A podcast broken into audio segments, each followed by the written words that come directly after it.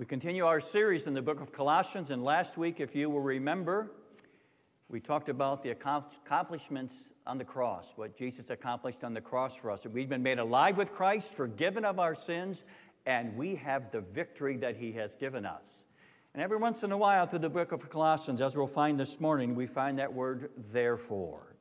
When you see the word therefore, that means you've got to look back to see what was just said and taught. And that's what we have this morning as we turn to Colossians chapter 2, verses 16 to 23. This, therefore, since now we've been made alive with Christ, been given new life, and since we've been forgiven, and since we have the victory that Christ has given us, Paul writes to these Christians in Colossae, he says, Therefore, do not let anyone judge you by what you eat or by what you drink, or with regard to a religious festival a new moon, a celebration, or what you may do or not do on the Sabbath day.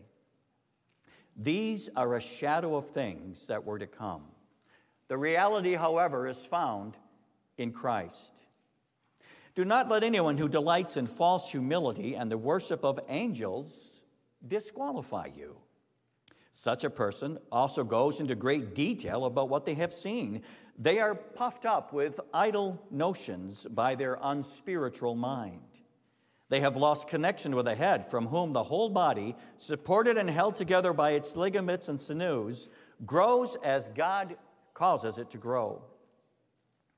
Since you have died with Christ to the elemental spiritual forces of this world, why, as though you still belong to the world, do you submit to its rules? Do not handle, do not touch, do not taste. These rules, which have to do with things that are all destined to perish with use, are based on merely human commands and teachings. Such regulations indeed have an appearance of wisdom where their self imposed worship their false humility, and their harsh treatment of the body, which in that day was called asceticism. But they lack any value in restraining sensual indulgences. This is the word of the Lord. Thanks be to God. We have a denominational magazine that's called The Banner.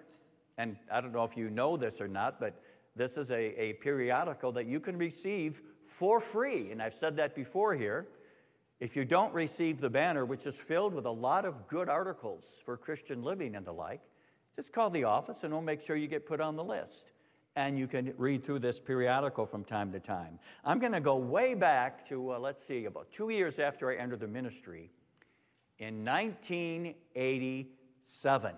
they don't have this section in the banner anymore, but it's something that I always appreciated. It was a question and answer page.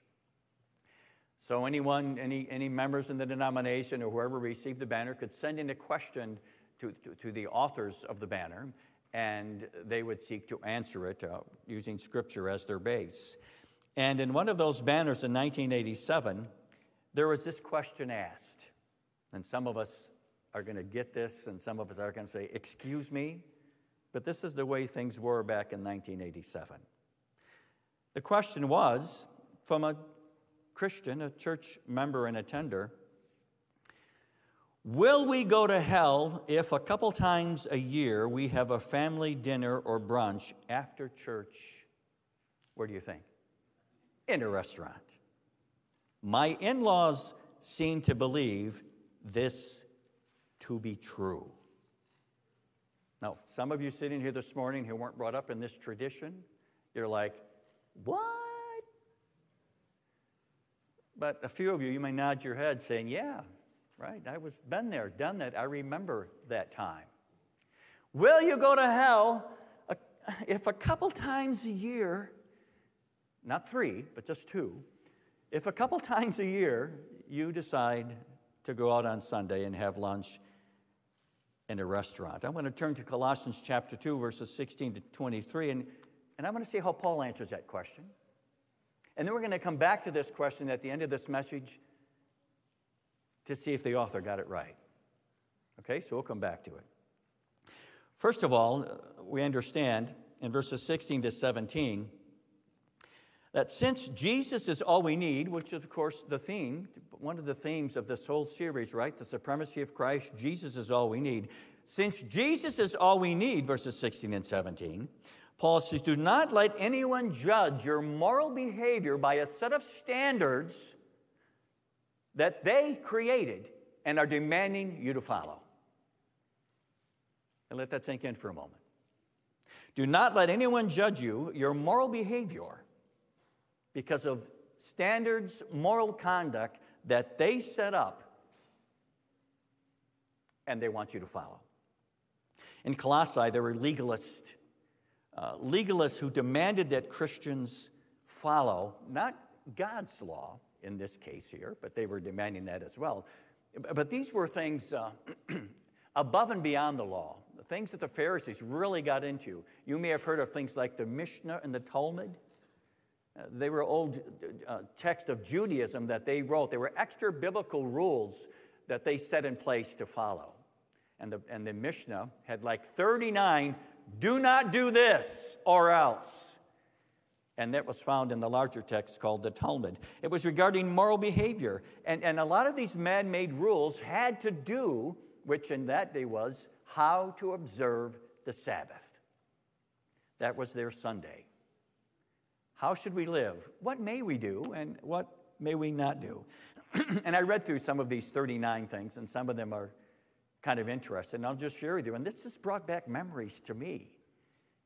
Because I remember as a kid, seven, eight year old kid, peeling carrots and potatoes on Saturday night. Anybody else have to do that? Yeah, we did in the Busker home. Because you can't do that on Sunday because it's work, right? This is what we read from, the, from these. This is what the Colossae church was facing Pharisees who were teaching things like this. Look, our laws, our rules, our legalistic rules say no cooking on the Sabbath. What to eat? No writing. How about this? No walking more than two thirds of a mile. some of you walk around, I, I just seen with these steps or something that you can see how many steps you take in a day. Okay. 39 steps, not one more. no spitting. No swatting the fly. You can swat a mosquito, but not a fly. see how silly this is sounding? How about this? You cannot look into a mirror because if you look into a mirror, this is especially geared towards women, you might see a gray hair that you want to pluck out of your head. Ah, these were rules that they were enforcing upon other Christians. the last one, this, if you want to read all 39, you can, you can look up the Mishnah. But this last one was, I thought, are you kidding me? If you were a Jew and your chicken laid an egg on the Sabbath, you had to sell it to a Gentile the next day. You think you find that in the Bible any place? This is part, part of what we're talking about this morning. These were extra biblical laws that they were demanding in the Christians in Colossae to follow. Now, I recall, as I began studying this, I, I recall growing up in a very, very good church. I tell you what, it's a place where Jesus, I met Jesus in, in ways I I maybe would have met in other good Christian churches. Uh, just learned to love him and the like, but I always was confused uh, by some of these man made extra biblical laws that I was told we had to follow. And I struggled with it already when I was eight, nine, and 10, but boy, you didn't dare ask the question to your parents or your pastor, because this is the way it was. And, and some of you are going to say, Yeah, I remember those days. This is what I grew up with. Just just to give you an idea, of course, no dancing of any kind, not even liturgical dance in the churches. And I remember that if we were going to have a square dance weekend someplace with members of the congregation, we had to put in the bulletin square skipping. No card playing. And no, I know all y'all played rook way back then, so you can just confess it now. Now, ready for this?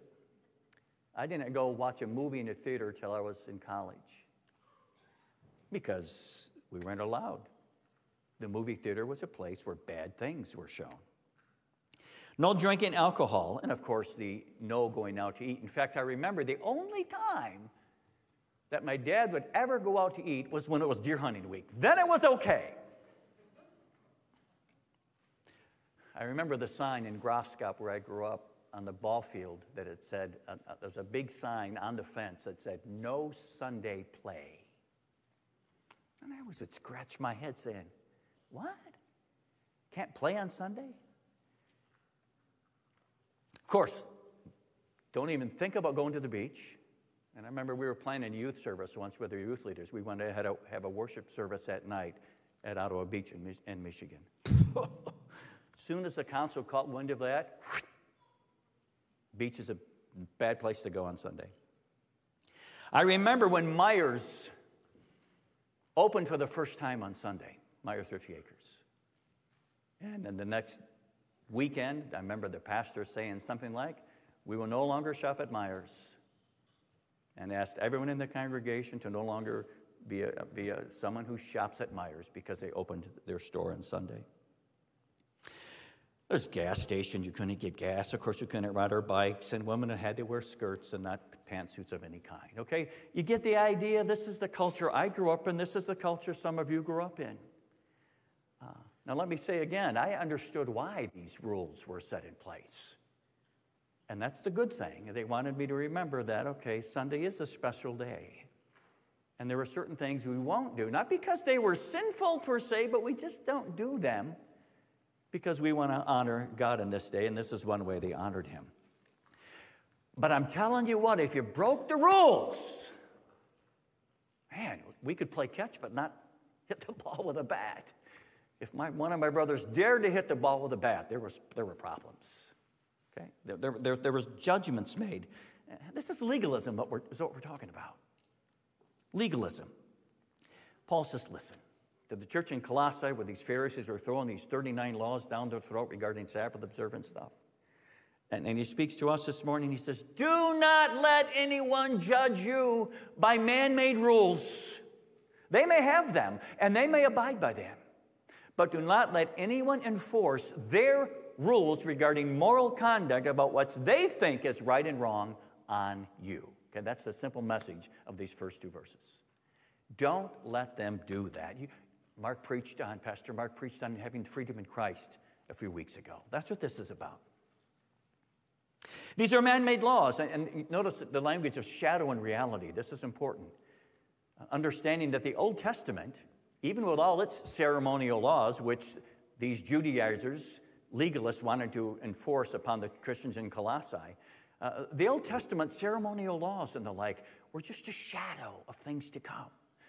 Sometimes you talk about the Old Covenant as a shadow of what is to come. And some people, like these Judaizers, these legalists, wanted to remain in the shadow, forgetting that laws were given, even the Ten Commandments were given, not to be something unto themselves, but they were given to point us to Jesus Christ. Because even following the Ten Commandments isn't, isn't, isn't going to be able to cleanse you from your sin. Ceremonial laws, the Old Testament covenant was given for one purpose to point us to the coming of a Messiah. And these Judaizers who knew very much the law in every way wanted to stay living in the shadow and force the shadow upon people. And Paul says, why, why are you doing that? Why are you judging people that way? You no longer in the shadow because the reality now has come in Jesus Christ, the substance, the real thing. Why follow a shadow if you can follow the real thing? That's what Paul is talking about here. He says, find your place in a relationship with Jesus Christ, not in a place of requirements that you have to keep because there are so many people, as we find here in this passage, who may still be living their Christian life out in regulations and restrictions, who are yet far from Jesus because they haven't made the move from shadow to reality. Nothing wrong with these laws over here. In fact, we still have laws. In fact, we still obey, quote, the Ten Commandments as a rule of life. But remember what they do. They point us to Jesus Christ that's why they were given him. When Jesus came, he fulfilled the law and all of its requirements, and now free to live in him. Relationship trumps regulations. In verses 18 and 19, He goes on to talk about these legalistic Judaizers who not only judged people, but they began to make them think that they would no longer be qualified to have salvation to go to heaven someday. They judged them in such a way that they would say something like, You're disqualified because you broke the rules. Now, that can be illustrated in so many ways. Those of you who follow any kind of sporting event, can you think about any athletes, even professional athletes, or maybe you yourself when you were an athlete, where you were disqualified from something because you broke the rules? Uh, I recall too, and I go a little ways back, you remember Lance Armstrong? You know, he won all of these races in the Tour de France, and then they found out he was on performance enhancement drugs. Broke the rules. Those awards were taken away from him, disqualified. I remember Marion Jones, she was a, a great woman's uh, trackster, track and field. And she won, what, three, four gold medals in the races that she won. And then they found out that she was on performance enhancement drugs. And she was disqualified from what she won, and all those gold medals had to be returned. Because when you break the rules, you see, you're disqualified. The legalist, these, these Pharisees, these Judaizers, in the church of Colossae, they were setting themselves up as uh, self appointed umpires. Okay? They called the shots. They had the rules and made sure people would abide by them. They were telling Christians, if you follow our rules, you'll be okay. Salvation is yours for sure. But if you don't follow our rules as well as the biblical rules, then salvation is not going to be yours. And do you know what these, these uh, uh, Judaizers were pretty much telling Christians who had received Jesus Christ as their Lord and Savior?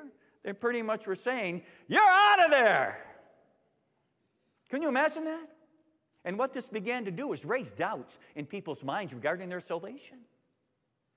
They accepted Jesus Christ as Lord and Savior. They were living with the freedom of Christ. Their relationship was good with Christ. And here comes these people whose relationship was not good with Christ because they failed to move from shadow to reality, who were telling them that if you don't follow our rules, especially these 39 rules of the Mishnah, your salvation is in jeopardy. You got to get with the program and follow our rules. If not, you will be disqualified from the prize that your salvation will bring.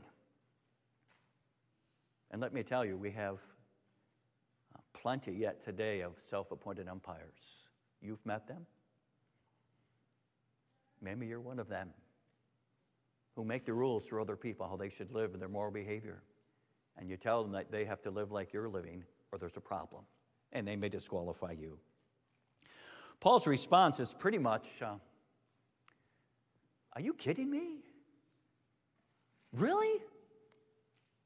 You're telling good Christian people who have a sound relationship with Jesus Christ and are living with the freedom that Christ has given them? You're telling them that they'll lose their salvation if they don't follow your rules? He said, What's that all about? And who gives them that authority? He says, Listen, as these verses uh, still continue. They're full of false humility. They're full of pride. They're full of prejudice. They're puffed up, or they have idle notions. Their minds are unspiritual. They're the ones who have the problem.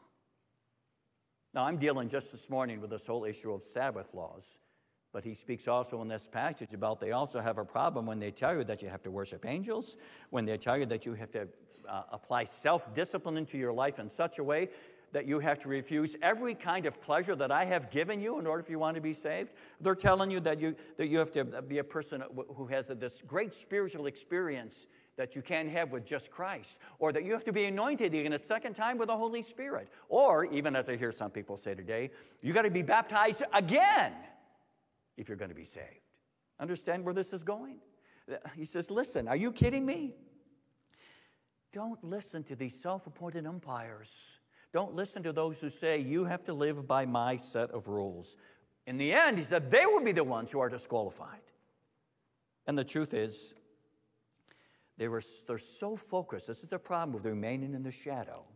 They were so focused on the rules and regulations and requirements of their performance that they were unable to see Christ as the one who could save them. That his blood alone is what they needed to be saved. They were unable to see that because they were blind. What they had done, and it says that in these verses, they've lost connection with the head. They were very much connected with the law, but they lost connected with Jesus. And the whole purpose of the law was to point people to Jesus. Now, that simply means for us this morning if you still judge your life and your salvation, yet whether or not even you're keeping the Ten Commandments, you've got a problem because you can't keep them. Jesus fulfilled the law. Jesus obeyed them perfectly. And your salvation and my salvation is based on his righteousness, not on us meeting requirements to be saved. That's what this is all talking about. That's why our theme we find through the book of Colossians is Jesus is all we need. Not Jesus plus Sabbath rules that I have to follow to be saved. Not Jesus plus the worship of angels, not Jesus plus a kind of self discipline that I have that I'm going to deprive myself of some of the pleasures that God gave us in this world. Uh, not, not uh, Jesus plus, as he mentions here, the mysticism or the spiritual experience, or unless Jesus speaks to you like he speaks to me, you can't be saved. Put that all aside, he said. It has nothing to do with your salvation. Jesus is all we need. And then in verses 20 to 23, he drives his point home. He says, Listen, since you've died with Christ, that's going to be an important concept. I believe next week we come back to that as we begin chapter 3. If you've been uh, uh, connected with Christ, uh, since Christ is, in you, this is how you should live. He said, Listen, since you died with Christ to the spiritual forces, why would you even think about, about submitting to these rules? Because if you submit to these rules, and if that's all your focus is on, you're going to completely miss the Savior of the world, Jesus Christ. All this stuff, notice what he says, all this stuff about do not handle, do not taste, do not touch, and all our rules regarding our Sunday, which is our Sabbath day today, all this stuff about uh, um, do, do, not swing a bat on Sunday, uh, do not go for a walk. We had a couple go for a walk. i have read this in, in minutes of a 1920 uh, Christian Reformed Church. A couple took a walk around the lake on Sunday, and they were disciplined. 1920, okay, we're kind of, kind of past that. But this is what Paul is talking about. He said, What is that? And what is this thing about going out to eat? That's what you base your righteousness on? Is that all you're focused on? Such rules, listen now, he says, Paul says, such rules will perish. These requirements, these regulations, they're all going to be dead and gone because of Jesus. They're the mere shadow of things to come. In other words, less focus here, more focus here on Christ. Think less about submitting to those silly kind of rules. Think more about submitting to Christ. He's your Lord and Savior. And He fulfilled all of these regulations and rules, and not even the funny ones but even the law of God, he fulfilled.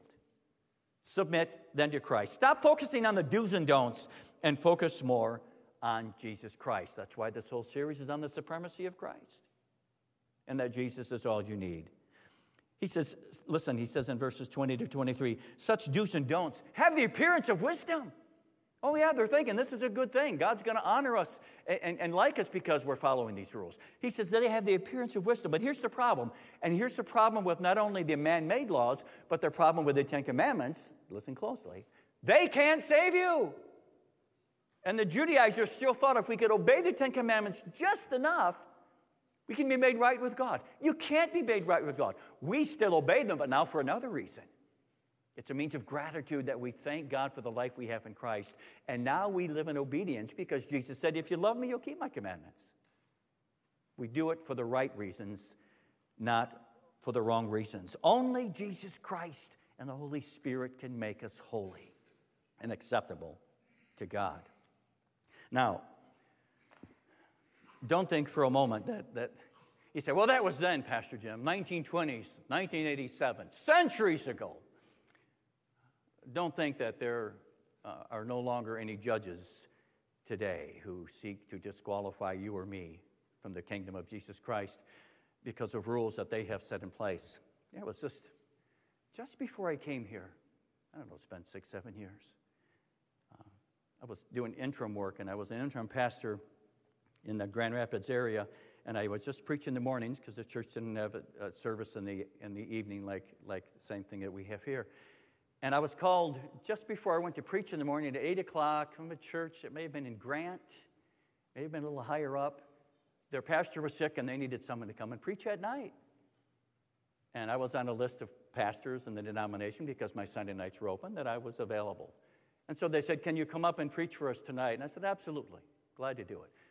Now, I didn't have a lot of gas in my car because I just usually don't get gas and I usually don't shop. I usually don't do things on Sunday, not because it's wrong per se, it's just the way I've been brought up, and that's okay. That's my thing. It doesn't have to be your thing. But I knew I had a, just about empty. I, I was going to make it to Monday. But how am I going to drive a three hour drive with no gas in my car? So after church on Sunday, at the church uh, uh, that I preached at, I pulled into the gas station and filled my tank full of gas, just preparing for tonight. And lo and behold, somebody drives right up behind me. Person who was at the church that I preached at that morning. Pastor Jim.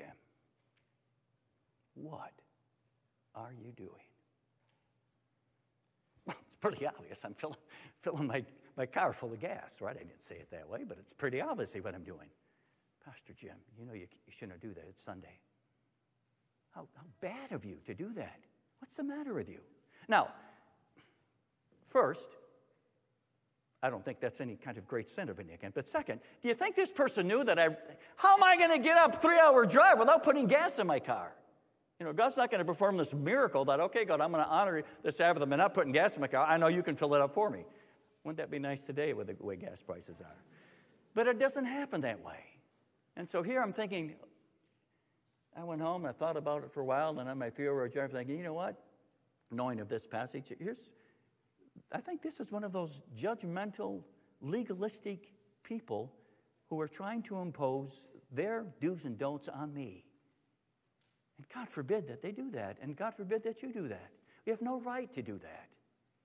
But that's where this person was, and it's good for them.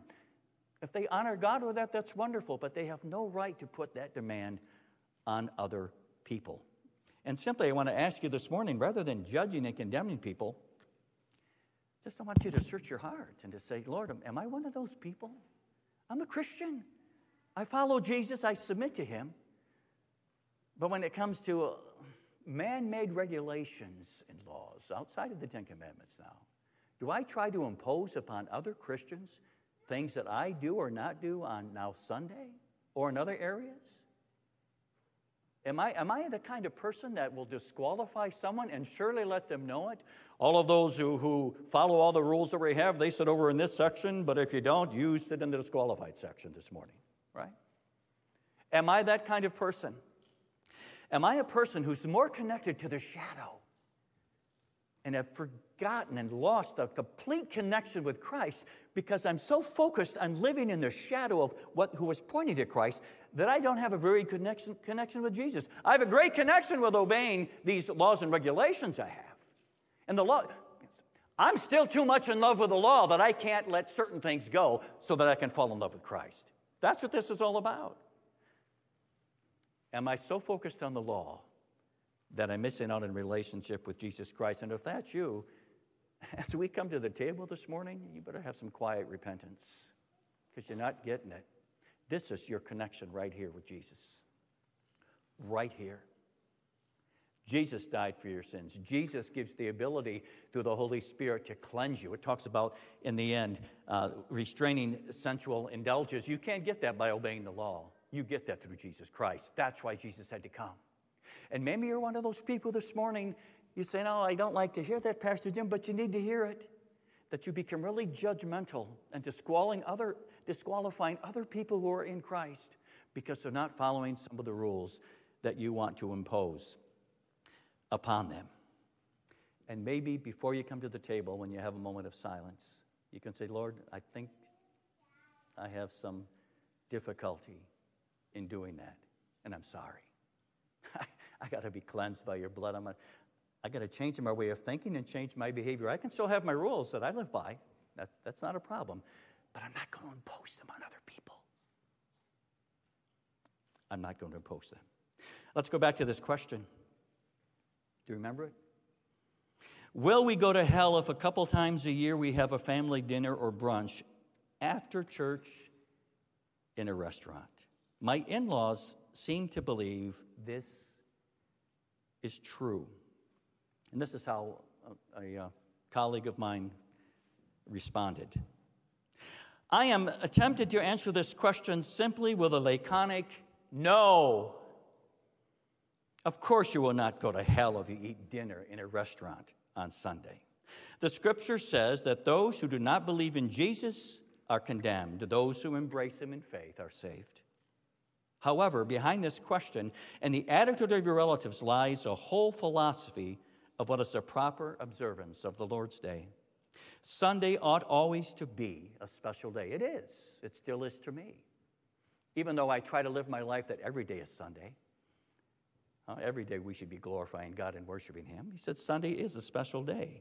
It ought to be a day of, and this is what the Catechism says, one of our confessions, it ought to be a day of worship, a day of fellowship, and like every day, a day of rest, and even resting from our evil ways. The legalism that characterizes the views of so many Christians concerning Sunday is based on a misunderstanding of what the day means for us in the New Testament age. In spite of unhappy reactions to a similar question previously printed, which that was uh, uh, uh earlier in 1986, which I read and it wasn't too much more to add, he says, I repeat now what I repeated then even though it upset so many people the first time. He says, I repeat it Jesus Christ took the Old Testament Sabbath with all its regulations and prescriptions, and he took it to the grave with him. Wow. Good answer. He got the answer right, according to Colossians. He got the answer right, and we need to get this answer right, not to be less judgmental and disqualifying other people. And we need to teach our children while the law, whatever laws they are, man made laws and, and, and, ceremonial laws and things in the Old Testament, why they were good and had a purpose. Their purpose was to point people to Christ. May we raise our children with the knowledge of yes, laws are important, but we need to make sure we don't keep them focused on the shadow over here, but to have them focus on Jesus and learn who He is and that Jesus fulfilled the law and the law still stands, but for another reason. In fact, in the Catechism, it's in the section of gratitude. Now I seek to live out my life with regulations and laws because of what Christ did for me, not because they're going to save me, because they're a good guide to moral living, and because, and we're going to have a series on them, by the way, this fall, the Ten Commandments. A really good reason to continue to read things like the Ten Commandments, they'll point out your sin. They'll point out your sin, and then, of course, your need for Jesus Christ. Just as we've been learning all along, Jesus is all we need. The supremacy of Jesus Christ over everything. Jesus is all we need. And let's continue to work as Christians and remaining connected and focused on Him. And God will be pleased with how we live our moral life. Father, in Jesus' name, we thank you for your word. That's a difficult passage. And in fact, many here this morning don't even know how difficult it is to interpret this particular section of Scripture. It's one of the most difficult, even for Greek scholars, to interpret a number of words and, and where things apply here. But at least the message is clear. Help us, Father, in Jesus' name, uh, to understand how the law can serve us in, in many good ways, but not to get stuck and so focused on the law that we lose our eyes and become blind to Jesus Christ, who fulfilled the law.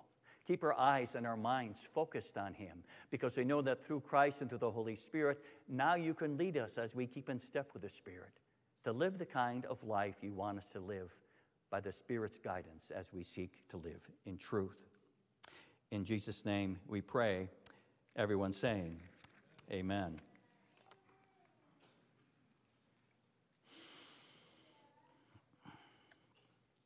We're going to take time to approach the table this morning. We want to keep our eyes focused on Jesus, the reality, the substance. This is where our salvation, this, this, this table reminds us our salvation is found in Christ alone. And as we approach this table this morning, uh, we're going to ask you to stand.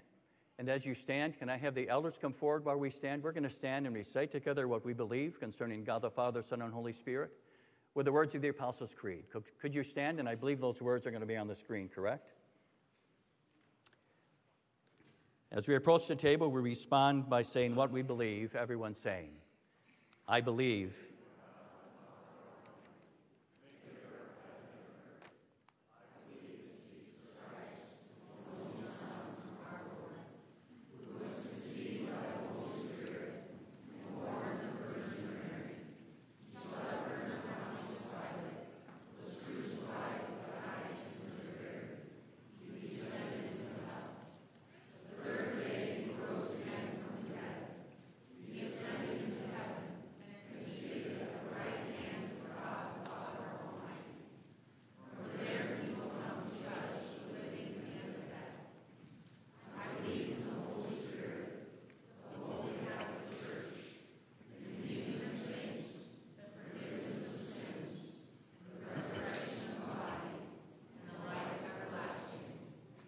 Amen. You may be seated. Paul writes to the church in Corinth For I received from the Lord what I also passed on to you. The Lord Jesus, on the night he was betrayed, he took bread, and when he had given thanks, he broke it and said, This is my body, which is for you. Do this in remembrance of me. In the same way, after supper, he took the cup, saying, This is the cup of the new covenant, now replacing the old covenant, the Old Testament. This is the new covenant in my blood. Do this whenever you drink it in remembrance of me. For whenever you eat this bread and drink this cup, you proclaim the Lord's death until he comes. One author writes The Lord's Supper summons us to look back to the death of Christ, to look to the present, to the reality of God's forgiveness right now to look within to examine our hearts, to look upward to God in confession and thanksgiving, to look around at God's people, to look outward to invite the world to the cross, to look forward to Christ returned. And if you love the Lord Jesus Christ and if you are sorry for your sins and you desire to live a godly life, then you are invited to join us at the table this morning. The author continues when he says, Come to this table not because you must, but because you may. Not because you are strong, but because you are weak. Come not because any goodness of your own gives you a right to come by certain laws that you might be following to get right with God, but because you have a need for mercy and a need for help. Come because you love the Lord Jesus Christ a little and you would like to love him a lot. Come, because he loved you and gave himself for you.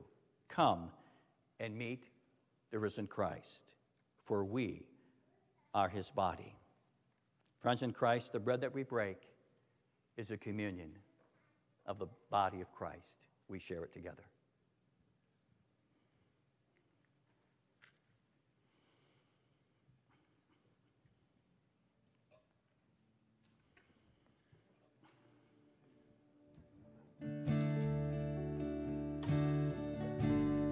In the middle, you'll find gluten free bread. In Christ alone, my hope is found.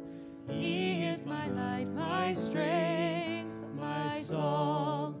This cornerstone, this solid ground, firm through the fiercest drought and storm. What heights love, what depths of peace, when fears are still, when striving cease, my comforter, my all in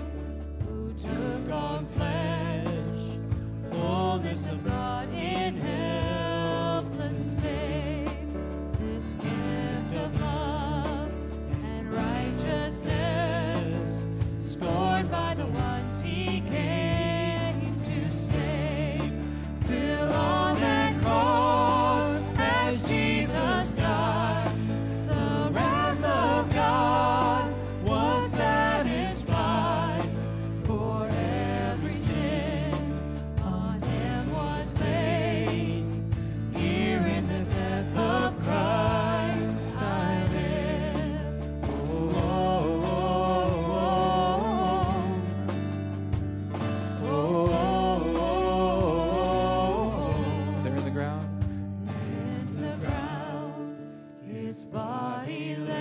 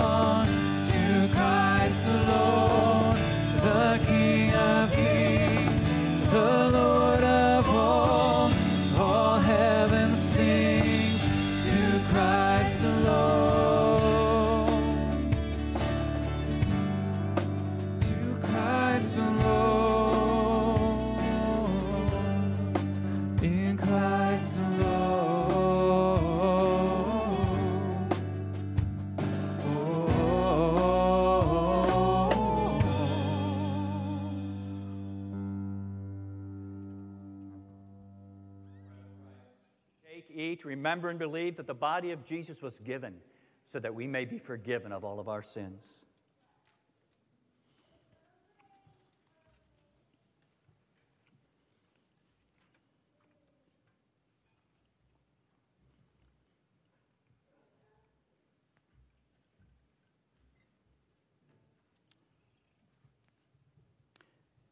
cup of blessing is a reminder that the blood of Jesus Christ was given for the forgiveness of our sins. We share the cup together.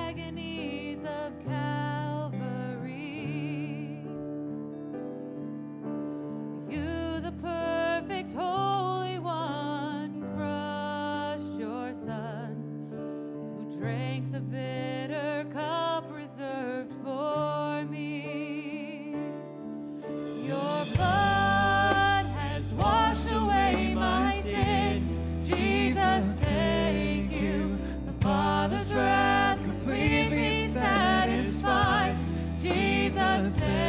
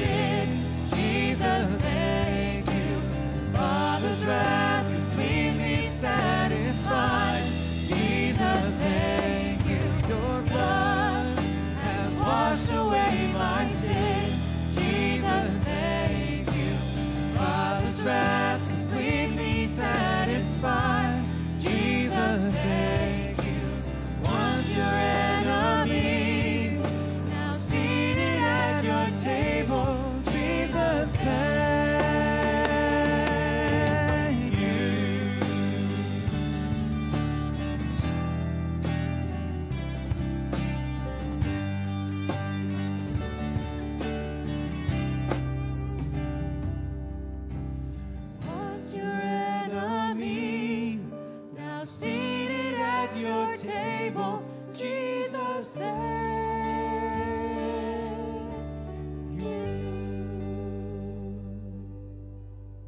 Take drink.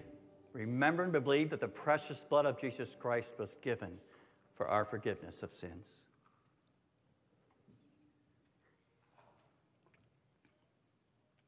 Father, in Jesus' name, we give you thanks this morning. We give you thanks that you have shown yourself to us and reminding us that our Christian living is all about you and that our life finds its essence and source and the way we live as we submit ourselves to you. Continue, Lord Jesus Christ, to fill us with your Spirit. We so thank you for this, this communion supper that reminds us that we've been forgiven of our sins and, and made alive in Christ. And now we can live each and every day honoring, and glorifying you by the lives you give us to live through the power of your Holy Spirit that continues to make us holy, all because of your precious blood. In whose name we pray, everyone saying, Amen. Amen.